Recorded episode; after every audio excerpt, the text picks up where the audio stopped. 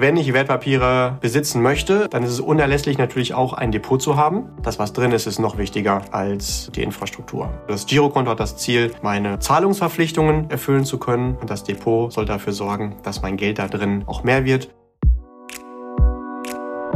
Hallo und herzlich willkommen bei Financial Health, dem Podcast für deine finanzielle Gesundheit. Freue dich auf spannende Inspiration und leicht umsetzbare Financial Lifehacks für dein privates Finanzmanagement. Es erwarten dich wertvolle Impulse, wie du das Thema Geld und Finanzen zu einer erfolgreichen, cleveren und erfreulichen Kraft in deinem Leben machst. Schön, dass du da bist. Vielen Dank für deine Zeit und danke für dein Interesse. Es freuen sich auf dich Julian Krüger und unsere ganz besonders sympathische, gut aussehende und charmante Amelie Lieder. Uiuiui, ui, ui. so viele bezaubernde Eigenschaften. da werde ich ja ganz rot.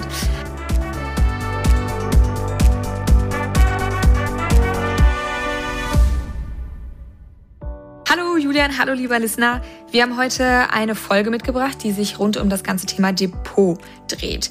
Das, die Begrifflichkeit werdet ihr sicherlich schon diverse Male gehört haben, die allermeisten zumindest von euch.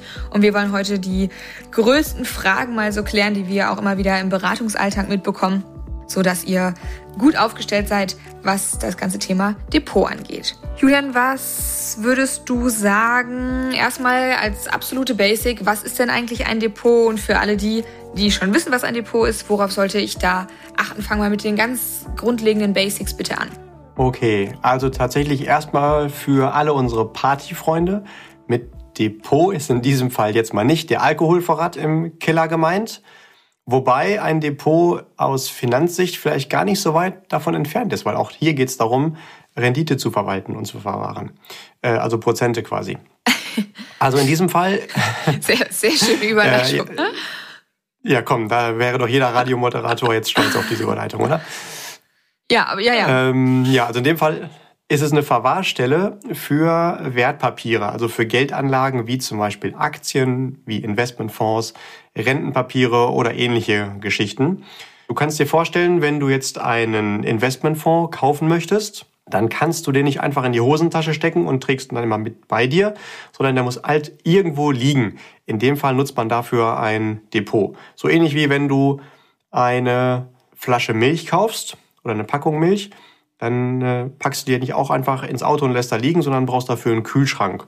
Und das, was ein Kühlschrank für Lebensmittel ist, ist ein Depot für Wertpapiere. Also die Verwahrstelle hat kaum Einfluss darauf, also zumindest nicht auf die Wertentwicklung.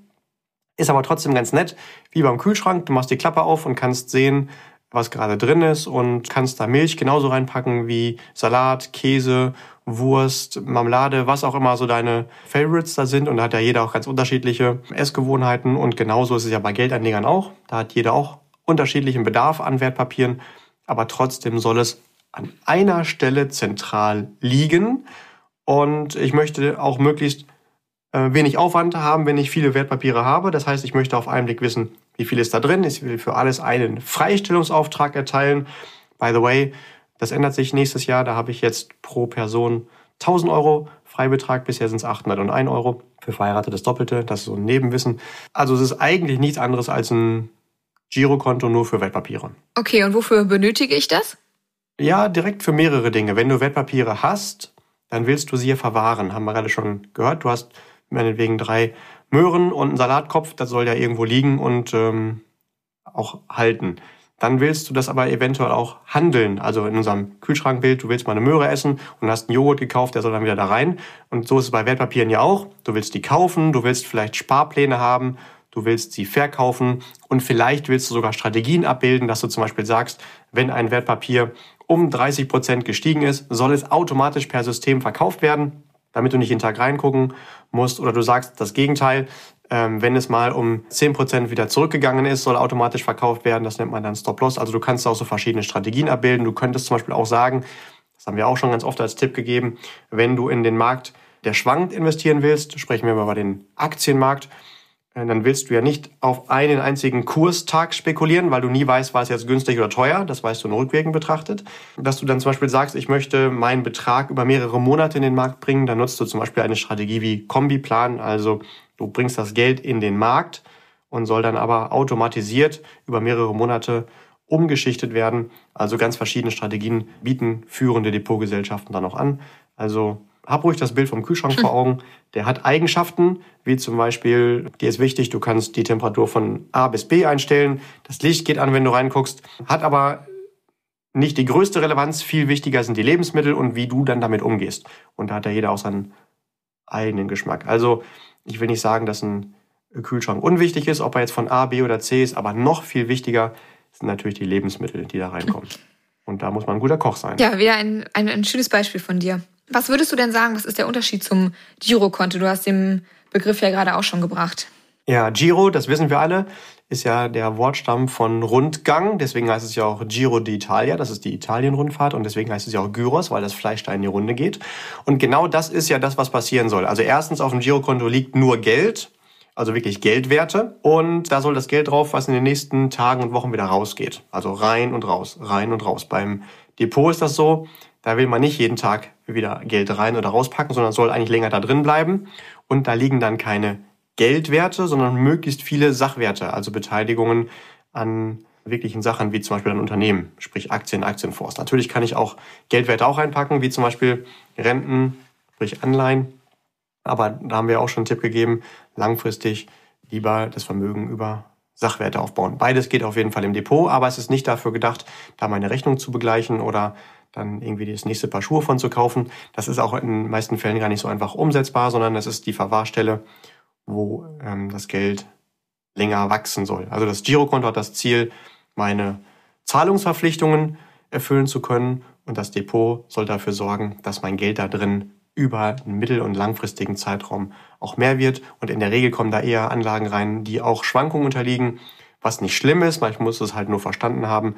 Und deswegen gucke ich vielleicht auch nicht immer jeden Tag dreimal rein, weil natürlich äh, mich das irgendwann sonst wahnsinnig macht, sondern ich gucke immer mal wieder über längere Zeiträume, was ist da so passiert. Okay, fein. Wie bekomme ich denn jetzt Geld in dieses Depot? Also gehe ich irgendwo zur Bank und bringe mein Huni dahin und sage bitte einzahlen oder, oder wie funktioniert das? Ja, das kannst du auch machen, ist aber eigentlich nicht der Weg, wie das normalerweise in der Praxis funktioniert. Es gibt zwei Möglichkeiten. Dein Depot hat in der Regel auch ganz normal eine IBAN. Das heißt, du kannst dein Geld dahin überweisen. Mhm. Und dann kommt es entweder dort in einer zentralen Stelle, in einem Verrechnungskonto an, oder manche Depotgesellschaften bieten das sogar an, dass man auch direkt in die Wertpapiere da schon rein überweisen kann, dass es direkt dahin gut geschrieben wird. Oder der, wie ich finde, noch viel entspanntere Weg ist, tatsächlich einfach dem Depot zu sagen, bitte zieh mal so und so viel Geld von meinem Girokonto ein. Entweder in diese, können wir vielleicht gleich auch nochmal ganz kurz drüber sprechen, in dieses Verrechnungskonto dort, wo es einfach auch nur liegt für spätere Transaktionen oder bitte direkt in meine Anlagen. Das ist spätestens dann interessant, wenn man dem Tipp von Experten nachkommt, dass man Geld immer streut. Also egal wie perfekt eine Geldanlage aussieht, bitte niemals alles auf eine Karte setzen. Es sei denn, du willst, dass du entweder Multitrilliardär bist oder Haus und Hof weg ist. Und wenn du diesem Rat folgst, zum Beispiel wenn du sagst, ich möchte für einen langfristigen Anlagehorizont ganz grundsolide mein Vermögen vermehren, dann nutzt du zum Beispiel gut gemanagte Aktieninvestmentfonds und kombinierst da ruhig fünf oder zehn oder 15 verschiedene. Jeder von denen natürlich behauptet, der Beste zu sein, aber langfristig weiß man nie, wer der Beste ist. Deswegen nimmt man einfach auf hohem Niveau mehrere, die, miteinander, die man miteinander kombiniert. Und wenn du jetzt zum Beispiel 100.000 Euro da reinsteckst und das auf 10 aufteilst, hat logischerweise 10.000 Euro. Wenn du es überweist, müsstest du dann auch tatsächlich 10 Überweisungen tätigen. Und spätestens dann hat man keine Lust mehr dazu. Deswegen ist es viel cooler, der Depotgesellschaft zu sagen, hier, 10.000 Euro zehnmal auf diese Anlagen aufgeteilt. Bitte zieht das einfach von meinem Girokonto ein. Und damit ist es dann total entspannt. Genauso wie man zum Beispiel auch sagen kann, hier, ich hätte gerne Sparpläne da rein, dann ziehen die das jeden Monat von meinem Girokonto ein. Okay, ja, das ist ja easy. Und woher weiß ich, was. Ja, und da kann man vielleicht noch ja? sagen. Es gibt natürlich auch Menschen, die sagen, oh, ich möchte jetzt aber, wenn ich Sparpläne habe, nicht 10, 15, 20 Buchungen jeden Monat immer wieder von meinem Girokonto. Dann kann man natürlich auch sagen, bitte, liebes Depot, in Summe spare ich 1000 Euro im Monat, äh, zieh die bitte von meinem Girokonto ein auf das Verrechnungskonto beim Depot, was parallel daneben schlummert. Und von diesen 1000 Euro teil das dann bitte auf 20 Positionen auf. Äh, man kann halt entweder sagen, ich hätte gerne diese 20 Buchungen von meinem Girokonto oder ich mache das über den kurzen Umweg äh, mit dem Verrechnungskonto eine Buchung und dann wird nur intern im Depot umgebucht, dann habe ich nicht auf meinem Girokonto, wo ich mal gucken will, wie viel Geld habe ich für was ausgegeben, so viel Buchung. Beides hat Vor- und Nachteile. Der größte Nachteil, wenn man diesen indirekten Weg geht, ist natürlich, dass das auch mal funktionieren muss und nicht einmal irgendwie ein Bruch dazwischen sein darf, weil ähm, sonst fliegt einem das ganze System um die Ohren. Oh, das klingt gefährlich. Woher weiß ich denn, was, was gerade drin ist? Also ich weiß es noch von früher, da bin ich immer zu meiner Hausbank getrottet und habe irgendwie vom Girokonto einen Kontoauszug gezogen. Mittlerweile ist das auch alles irgendwie digital für die, die es wollen. Jetzt haben wir ja gerade schon gelernt, dass Girokonto und Depot, das sind zwei unterschiedliche Themen. Wie weiß ich es denn beim Depot? Ja, hier ist es tatsächlich genauso. Also früher hat man einen Zettel bekommen, da stand das drauf. In der Anlage hast du so viele Anteile, in der Anlage so viel und das ist es gerade wert. Und das ist natürlich seit vielen, vielen Jahren jetzt auch digital. Das bedeutet, du hast deinen Login, wo du 24 Stunden am Tag immer reingucken kannst, wie viel da drin ist. Das kannst du übers Internet genauso machen, wie natürlich auch über Apps.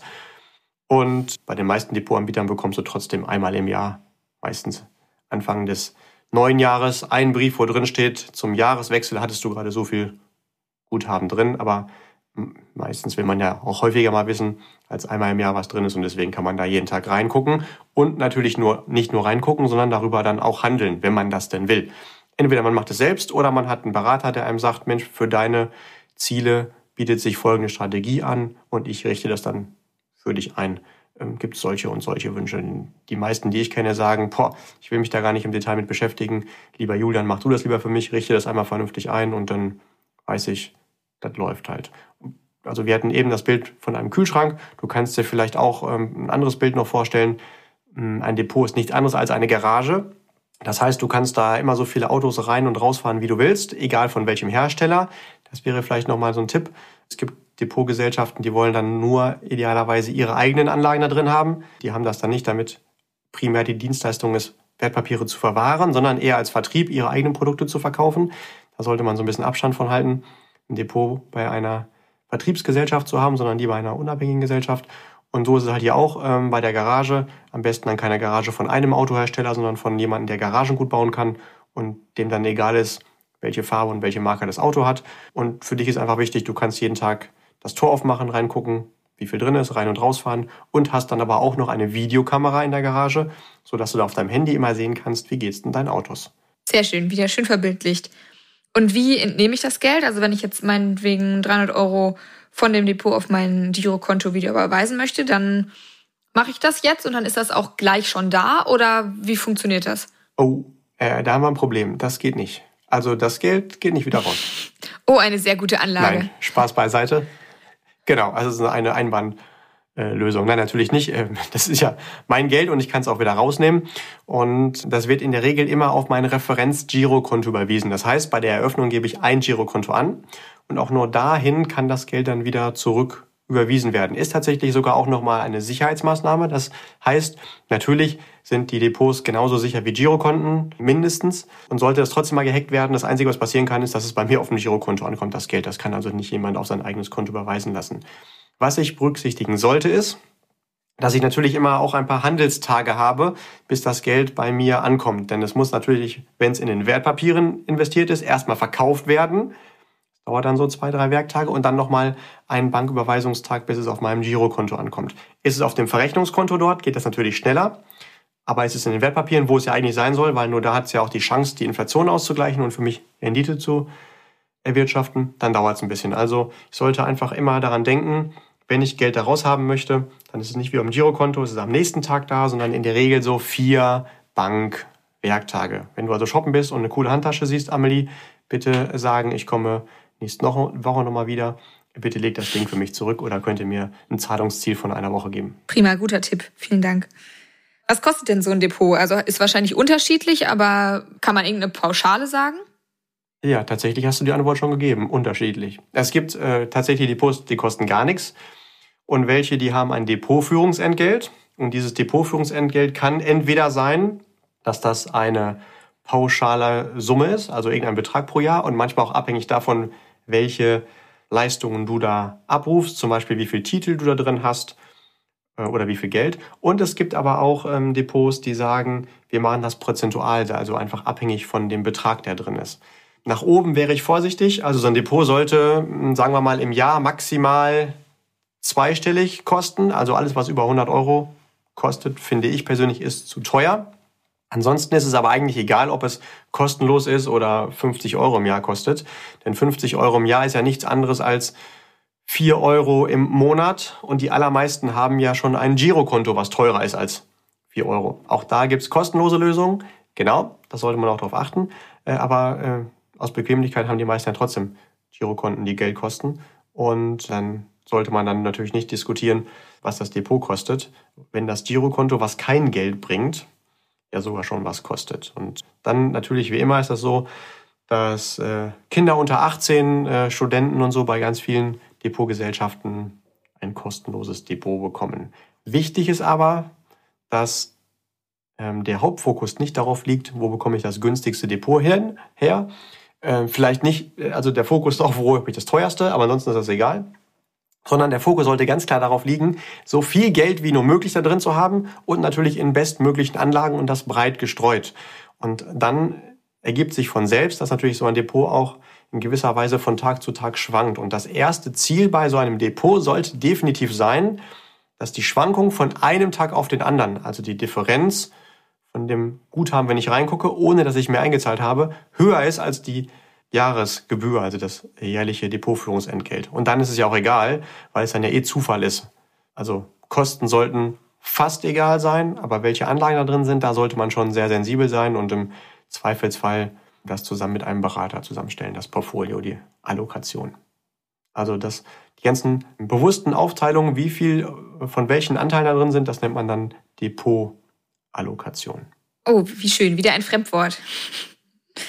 Und wo würdest du sagen, äh, und wo habe ich ein Depot? Also das hast du ja schon gesagt, die einen kosten, die anderen kosten nicht. Gehe ich auf jeden Fall dahin, wo es nichts kostet. Du hast aber gleichzeitig auch schon gesagt, eigentlich ist es egal. Wie finde ich denn für mich die richtige Entscheidung?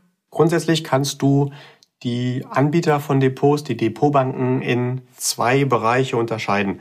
Einmal die Hausbanken und einmal separate Depotbanken, die nur das machen und in der Regel auch eher nur übers Internet verfügbar sind. Das ist eigentlich shit egal, wo du das machst.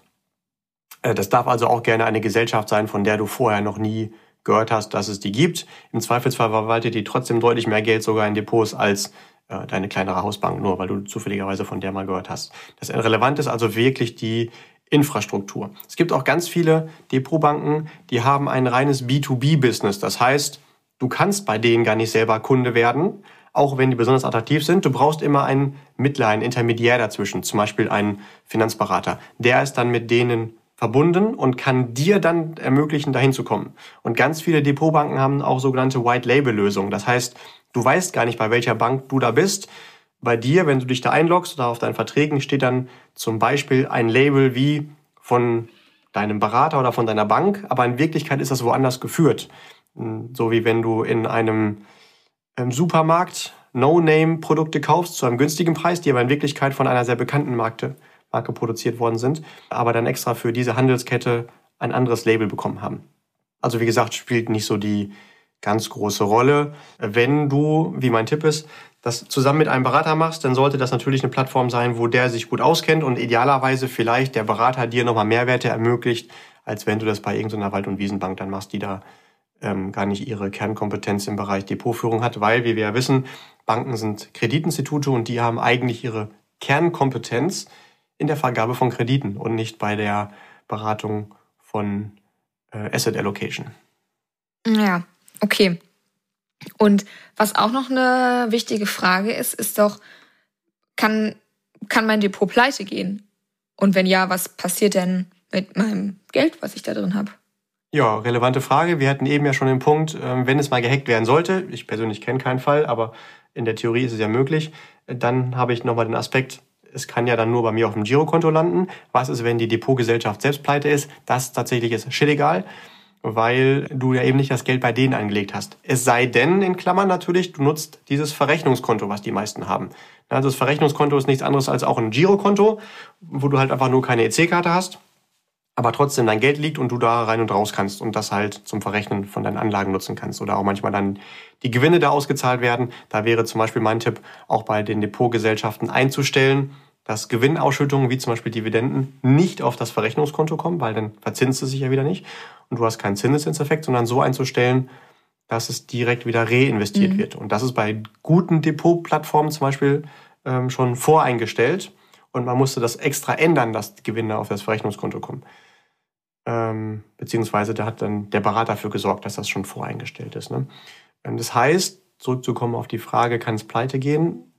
Ähm, mir ist keine Gesellschaft bekannt, die schon mal als Depotgesellschaft pleite gegangen ist. Bei Banken sehr wohl, aber das Geld liegt ja nicht dort. Es sei denn das Verrechnungskonto. Das bedeutet wiederum, wir haben ja die Einlagensicherung in Deutschland, ähm, dass bis zu 100.000 Euro bei so einer Pleite vom Staat gedeckt sind. Äh, kann man darüber nachdenken, nicht unbedingt mehr als 100.000 Euro auf dem Verrechnungskonto mhm. mhm. liegen zu haben. Und bei den Anlagen idealerweise dann auch wieder auf den Vorteil von Investmentfonds zuzugreifen, die ja Sondervermögen sind. Das ist eine ganz besondere Anlageform. Da am besten auch nochmal in den Podcast zu Investmentfonds reinhören, die halt genau auch wieder den Vorteil hat, dass wenn derjenige, der das Geld verwaltet, pleite ist, dass das Geld noch da ist. Das ist ja, wenn du das Geld bei einer Bank angelegt hast, ganz anders. Legst du eine Million bei einer Bank an und die Bank hat das in ihrem eigenen Produkt und die Bank ist pleite, dann hast du vielleicht Glück, dass du von der Million 100.000 vom Staat wiederbekommst, der Rest ist aber weg. Mhm. Ähm, deswegen bitte auf keinem Konto, wenn es irgendwie geht, mehr als 100.000 Euro liegen haben. Es sei denn, da kommen wir wieder zum Depot, es ist Sondervermögen. Und ähm, deswegen kann man in diesen Depots auch gerne Millionenbeträge verwalten. Und deswegen wird das so gerne genutzt von sehr vermögenden Menschen, weil das eine ganz andere Sicherheitslösung ist, als ähm, wenn ich das Geld direkt einer Bank in die Hand gebe. Mhm. mhm. Und kann mein, kann mein Depot Geld verlieren?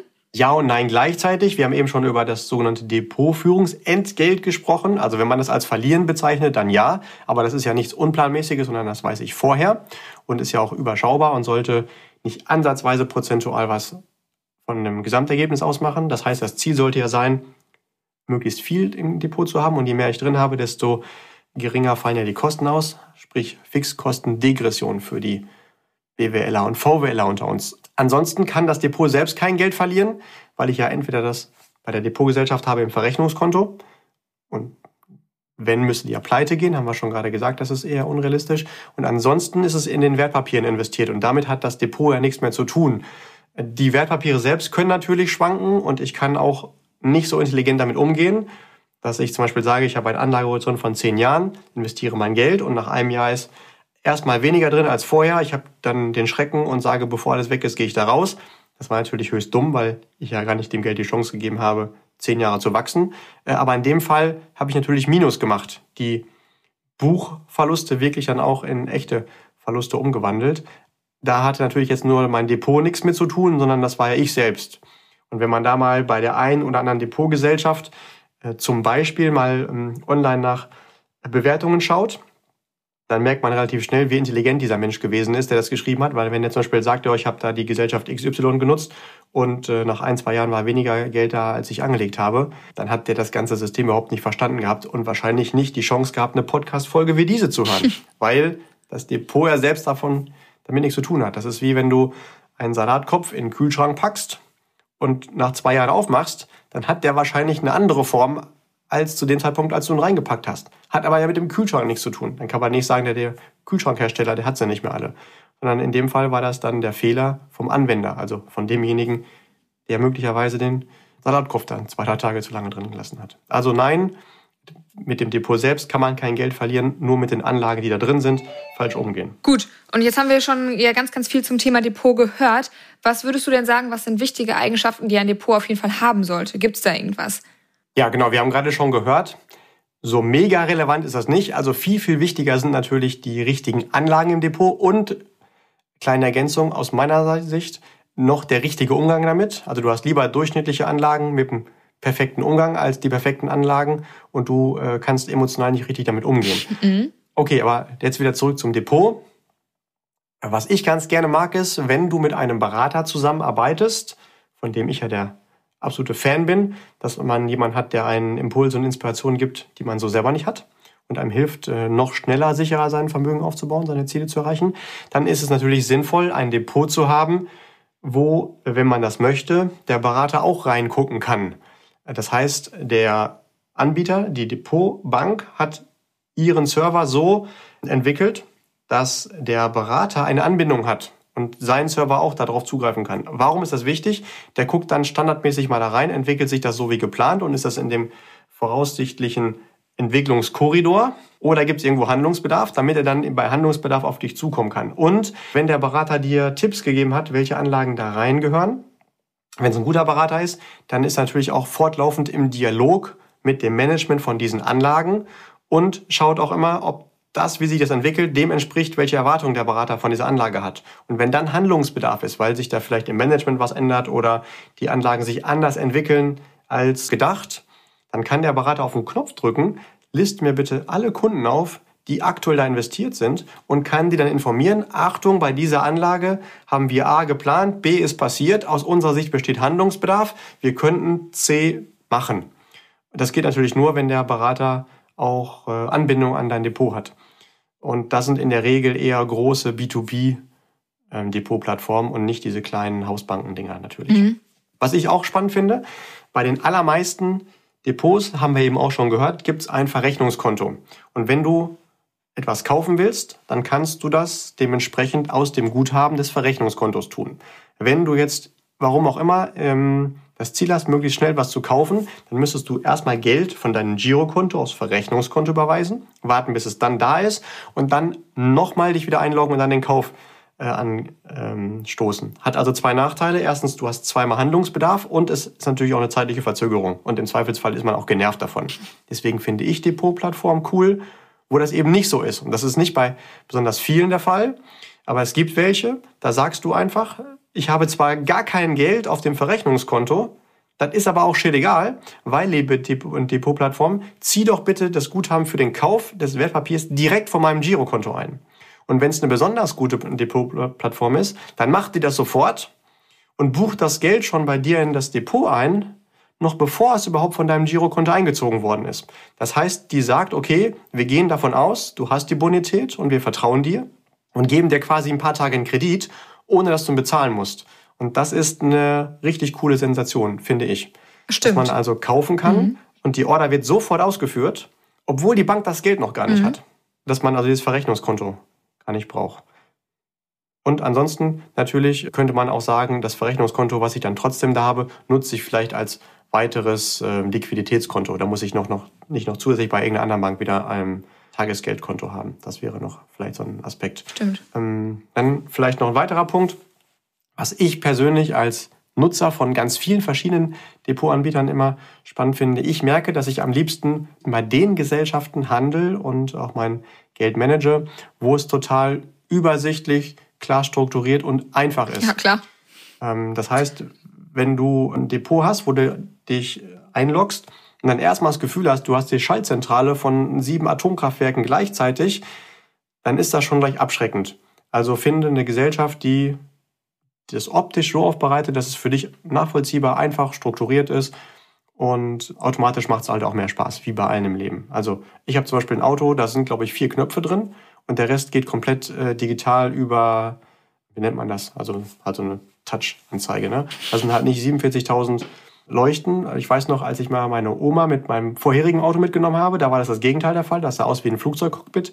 Die hat sich da reingesetzt und gesagt, Julian, ich weiß gar nicht, wie du dieses Auto bedienen kannst. Ähm, da braucht man ja erstmal ein Studium dafür, um zu wissen, welcher Knopf wofür ist. Und das ist bei Depotanbietern manchmal noch komplizierter. Ja. Also unfassbar unübersichtlich. Ist ja auch schön, wenn man auf den ersten Blick das Ganze versteht. Und es gibt ihnen auch ein gutes Gefühl. Ja, und wenn du da schon als Finanzcrack sagt, sagst, der ähm, ja eigentlich mit jeder Begrifflichkeit was anfangen kann, was in so einem Depot irgendwie vorkommen kann, ja, was sollen dann erst, was sollen denn erst unsere Listener sagen, wenn es unübersichtlich ist und ähm, ja man gar nicht, gar nicht so ein bisschen an die Hand genommen wird, wie mache ich jetzt hier gerade was? Okay, fein. Es ist zwar nicht zu vermuten, aber ich habe auch menschliche Eigenschaften, tatsächlich. Bescheiden, wie immer. Ich bin auch nur Mensch. Und vielleicht äh, letzter Aspekt, ähm, worauf man achten könnte, wenn man sich ein Depot aussucht, dass man die Möglichkeit hat, Analysen so zu fahren, dass man sehen kann, wie hat sich mein Geld entwickelt, so wie ich es gerne hätte. Also ich finde es zum Beispiel cool zu sehen, wie hätte sich brutto, wie hätte sich netto entwickelt, wie habe ich in einem Chart zu erkennen, wann Einlagen, also Einzahlungen getätigt und wo ähm, dazu steht das Guthaben, wie hätte sich pro Monat entwickelt, wie ist das Geld aufgeteilt, also wie viel Prozent mit so einem Tortendiagramm liegt gerade in welcher Anlageklasse und in den Anlageklassen in welchen Hemisphären Also so ein paar äh, einfach Darstellungen, dass man auf den ersten Blick sofort ganz charmant nett sieht, was ist da los, ohne dass es aussieht wie Rocket Science. Ja, unbedingt. Okay, ich glaube, das reicht für heute mit Depotgesabbel. Was würdest du denn final so als Fazit zum Thema Depot sagen? Äh, also erstens bin ich selbst überrascht, was man dazu überhaupt alles erzählen kann. Du hast ja schon selbst gesagt, Depotgesabbel. Mir fallen tatsächlich sogar noch mehr Punkte ein, aber das äh, gerne mal im persönlichen Dialog, wenn da jemand Fragen hat, kommt einfach ähm, auf mich zu oder natürlich gerne auch auf Amelie. Du bist ja genauso Profi. Fazit, wenn ich Wertpapiere besitzen möchte, was definitiv meine ganz klare Empfehlung ist, weil es alternativlos ist. Es gibt gar keine andere Möglichkeit, Vermögen aufzubauen. Dann ist es unerlässlich natürlich auch ein Depot zu haben. Man braucht das. Ein paar Eigenschaften daran ähm, sollte man schon berücksichtigen. Haben wir eben gehört als letzten Punkt. Zum Beispiel, wenn ich mit einem Berater arbeite, sollte der einen Zugang haben, sollte für mich leicht zu bedienen sein und äh, idealerweise, wenn ich handeln, muss ich das nicht erst übers Verrechnungskonto tun. Und äh, das gilt übrigens nicht nur beim Einzahlen, auch beim Auszahlen ist es ja genauso nervig. Wenn ich jetzt ähm, ganz, ganz schnell diese super tolle Handtasche haben will und ich weiß, ich brauche erst ähm, die Zeit zum Verkauf des Wertpapiers bis ins Verrechnungskonto und von da muss ich dann nochmal wieder überweisen auf mein Girokonto, ist ja wieder das gleiche. Dann habe ich wieder viel zu viel Zeit verdattelt und ich muss mich zweimal anloggen und es anstoßen, da habe ich ja schon wieder keine Lust drauf. Und äh, was noch wichtig ist als Fazit, das was drin ist, ist noch wichtiger als die Infrastruktur. Also immer an unser Kühlschrankbild oder an unser Garagenbild denken. Wenn ich ein leckeres Gericht mir kochen will, dann kommt es darauf an, was im Kühlschrank ist. Und wenn ich Spaß an Autos haben will, dann ist es egal, welche Farbe die Wand von der Garage hat, welche Boliden da drin stehen. Das ist das Coole. Sehr schön. Gut, prima. Dann würde ich sagen, damit schließen wir diese Folge. Gerne. Dann, lieber Listener, wie immer, Ganz lieben Dank für deine Zeit und dein Interesse. Das wissen wir sehr zu schätzen und versprochen, alleine durch das Hören von diesen Podcast-Folgen wirst du vermögender und vermögender. Viel Erfolg dabei. Keep growing and stay healthy, especially financially. Deine Amelie. Und dein Julian. Wir hören uns.